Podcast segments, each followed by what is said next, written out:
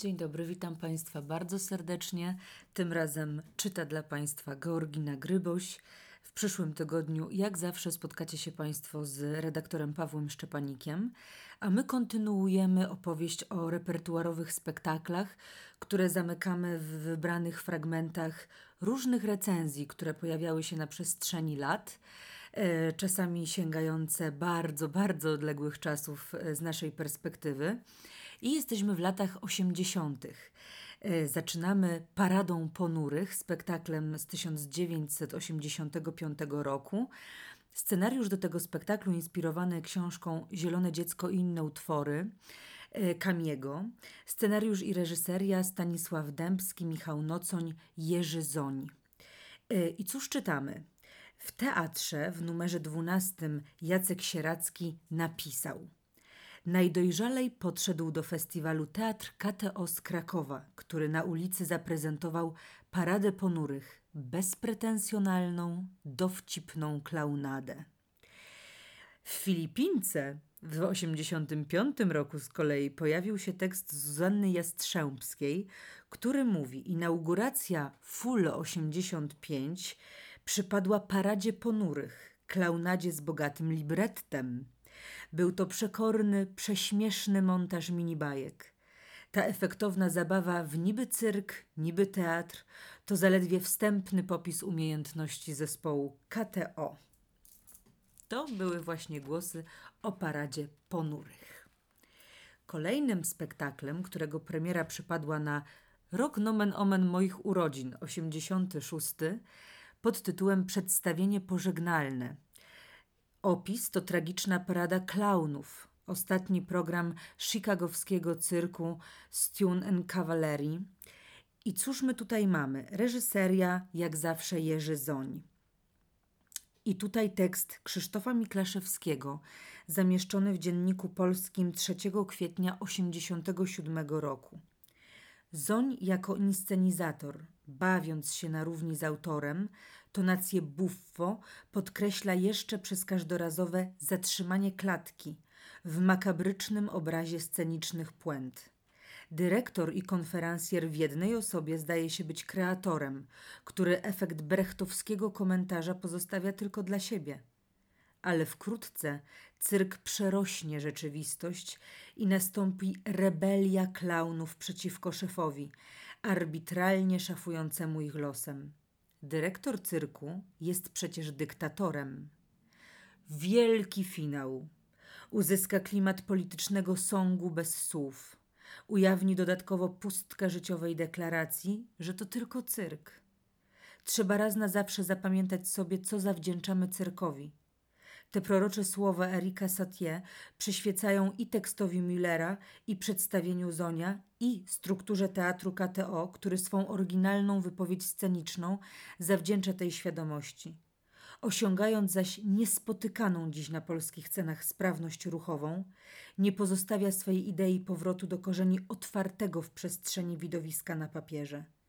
Ta świadomość nakazuje teatrowi grać wszędzie, potencjalnego wica dostrzegać w każdym, obojętnym zdawałoby się w naszym wieku uczestniku masowego zbiegowiska. I Don Giovanni, rok 87, ze scenariuszem Jerzego Zonia. I cóż pisze Siarka numer 39 M.A. w 1988 roku. I nagle oczy przykuwa jakieś zbiegowisko. Nieoczekiwanie z ponad głów zebranych ludzi wydobywa się muzyka Mozarta, czystym dźwiękiem rozcinając zimne powietrze. Coraz liczniej zebrani słyszą z ust ubranego w biały frag mężczyzny, że oto z Krakowa zjechał teatr uliczny KTO, ale niestety w niepełnym składzie i do wystawienia Don Giovanniego na motywach Wolfganga Amadeusza Mozarta potrzebni są ochotnicy z miejscowej ludności. Miejscowa ludność zaczyna na takie diktum falować, jedni się kryją za drugich, ale w końcu znajdują się ochotnicy i rozpoczyna się akcja. Teatr na ulicy, bez sceny i kurtyny, teatr, w którym można samemu zagrać między wejściem do jednego a drugiego sklepu. Tak, to jest teatr, który jak muzyka Mozarta w szare powietrze wchodzi nam między kolejne dni życia. Piękne to słowa trzeba przyznać. Ach, jakież były recenzje w latach 80. Sama jestem zaskoczona, wracając do nich po raz kolejny. I może przeczytajmy jeszcze Do góry nogami, rok 88. Scenariusz to Wojciech Graniczewski, reżyseria Jerzy Zoń, muzyka Janusz Grzywacz, choreografia Ewa Świtalska. I pisze Olch w teatrze a, przepraszam. Olch, tak, w Teatrze KTO spektakl na jubileusz Dziennik Polski 3 maj 88 roku. Ściśnięty do granic wytrzymałości tłum zobaczył chyba najlepszy z dotychczasowych spektakli KTO. Niebywała wprost sprawność fizyczna aktorów, akrobatyka, żonglerka, etc. oraz muzyka Janusza Grzywacza były mocną stroną spektaklu. Temat traktujący o wszechpotężnej sile śmiechu jako panaceum na choroby, wojny, kryzysy, politykę zaprezentowany został iście brawurowo i przekonywująco. No, jak czytam, że e, jest to odpowiedź na wojny, kryzysy i politykę, zastanawiam się, czy teraz nie potrzebowalibyśmy tego rodzaju śmiechu. Ale co pisze jeszcze Zygmunt, Zygmunt Moszkowicz w tygodniku polskim, numer 8 w roku 89 na temat spektaklu Do Góry Nogami? Aktor jest tu narzędziem w rękach reżysera, despoty, którego pomysły całkowicie dominują przestrzeń spektaklu. Wkracza on także w intymność i niezależność widzów. Wpuszcza do sali kolejno stare kobiety, starych mężczyzn, kobiety po czterdziestce w okularach, łysych w okularach i tak. Następnie dzieli widownię na dwa sektory, męski i damski. Zasiada w damskim i zaczyna nadzorować przebieg spektaklu. W przedstawieniu klauni podejmują walkę o zmianę urządzenia świata na swój sposób. Starają się wyzwolić z konwenansów, zmienić prawa. Teatr KTO przedstawił smutne prawa historii w widowisku buffo, inspirowanym twórczością, życiem i samotnością wszystkich klaunów i komediantów, czyli w spektaklu Do góry nogami.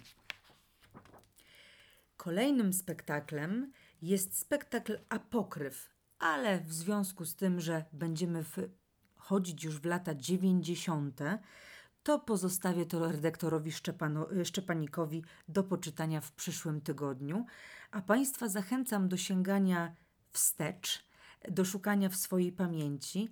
Czy odnajdują Państwo wspomnienia z wczesnym teatrem KTO? Może mają Państwo jakieś wspomnienia? Może Państwo mają w swoich zbiorach jakieś niezwykłe zdjęcia związane z tymi pierwszymi spektaklami? Bylibyśmy bardzo ciekawi, czy w Państwa archiwach takie rzeczy mogą się jeszcze znaleźć. Zapraszamy do podzielenia się na stronie, e, do wysłania do nas maila, do obserwowania naszego Facebooka. Być może Państwo nas zaskoczą swoimi wspomnieniami albo zdjęciami archiwalnymi. Bardzo Państwu dziękuję. Czytała dla Państwa Georgina Gryboś i zapraszam do przyszłego tygodnia.